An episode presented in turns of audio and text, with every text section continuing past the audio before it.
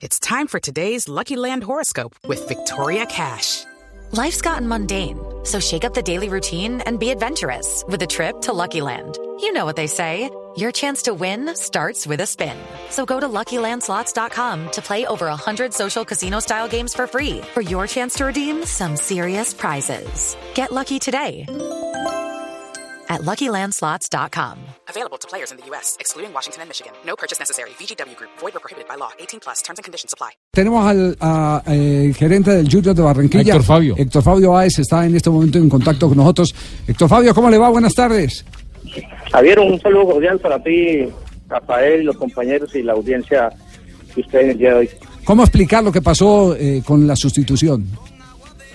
A ver, Javier, eh, el profe se acerca y llama, a llama a Inestrosa, le dice que va a ingresar por CR. Eh, yo hago la, la boleta de cambio, se la paso al jugador, porque habitualmente me gusta que el jugador sea el que lleve la boleta. El jugador, yo me retiro al banco, el técnico está en su, en su área técnica y el jugador se dirige al, al- al- a la línea de campo para el cambio.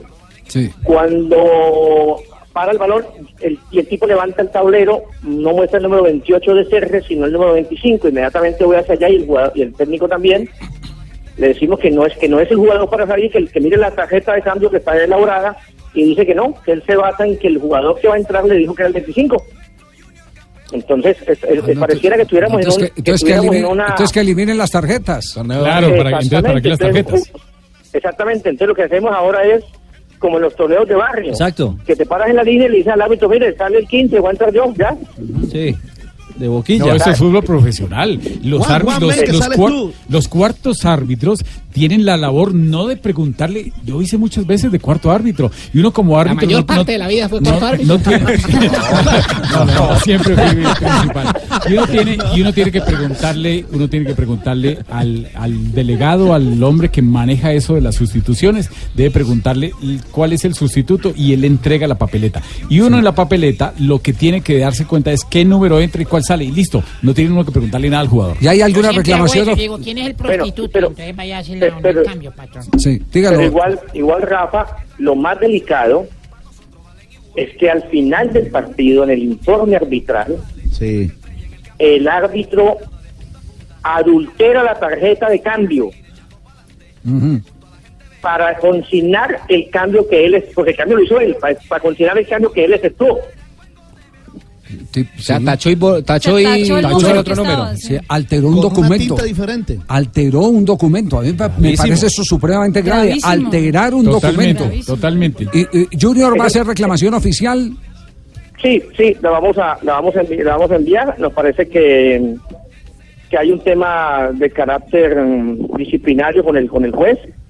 Eh, nos parece que, aparte que el tipo tuvo la posibilidad de, de- de parar o decirle al árbitro por el intercomunicador que esperara, que había una confusión, lo que le decía era que jugara. Sí, no aceptó, no aceptó nada, no aceptó nada.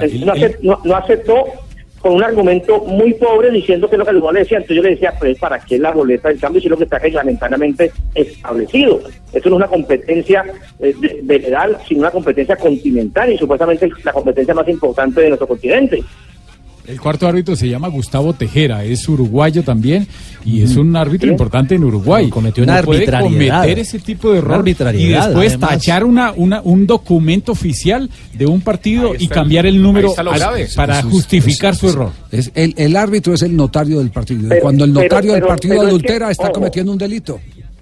Claro, cuando, pero lo más grave es que la adulteración ya la hace aprobado por el árbitro central, porque es que quien hace el informe arbitral, usted lo sabe, Rafa, es el juez central. Que en este caso era Fedorsu. Sí, Daniel Fedorso. Era Fedosu. Muy- Era muy grave.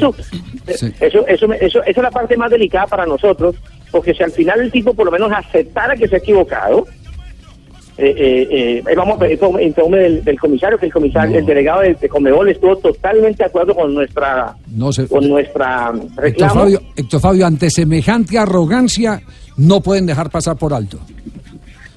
No Pero pueden es que dejar mire pasar por que alto. eh, eh, yo lo hablaba ayer con alguien y el problema es que se han convertido los árbitros en eso, se han vuelto soberbios, arrogantes, no se les puede hablar, no se les puede decir nada.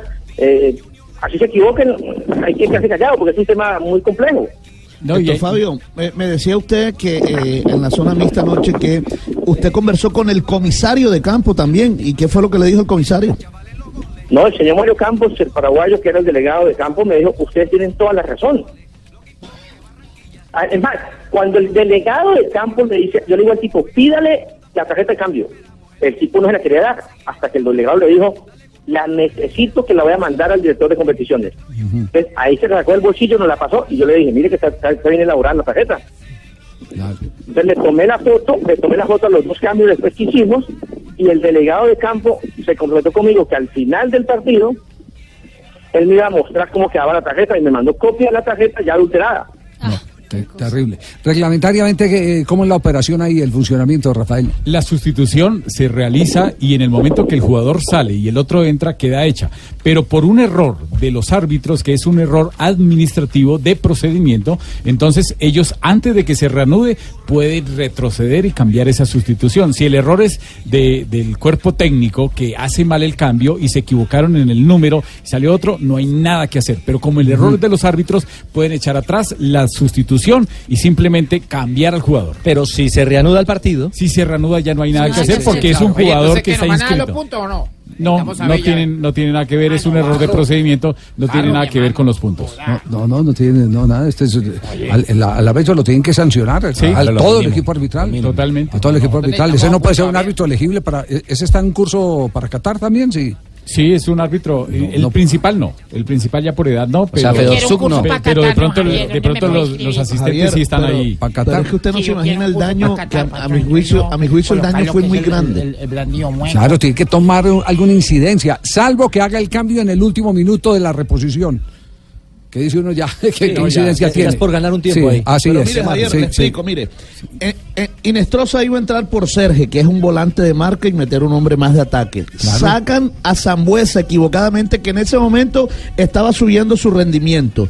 Y después, para tratar de recomponer el error del árbitro, pues sí sale Serge y le tocó meter a Sebastián Hernández. O sea, le tocó después quemar un cambio para tratar de enmendar el error del cuarto un árbitro. daño, un daño notable. Monumental. No vi el partido, pero el- este lectura del simple, momento era ese claro, cambio. este simple hecho da para que se califique como que el árbitro incidió en el resultado final. Y Incidió porque no necesariamente tiene que ser que dejó de pitar una pena máxima o que dio una pena máxima que no era, incidió en el resultado. Héctor Jaime, muy amable, muchas gracias. Héctor Fabio, perdón. Listo, Javier. Nada, feliz tarde. Muy amable, gracias al gerente del cuadro Junior de Barranquilla.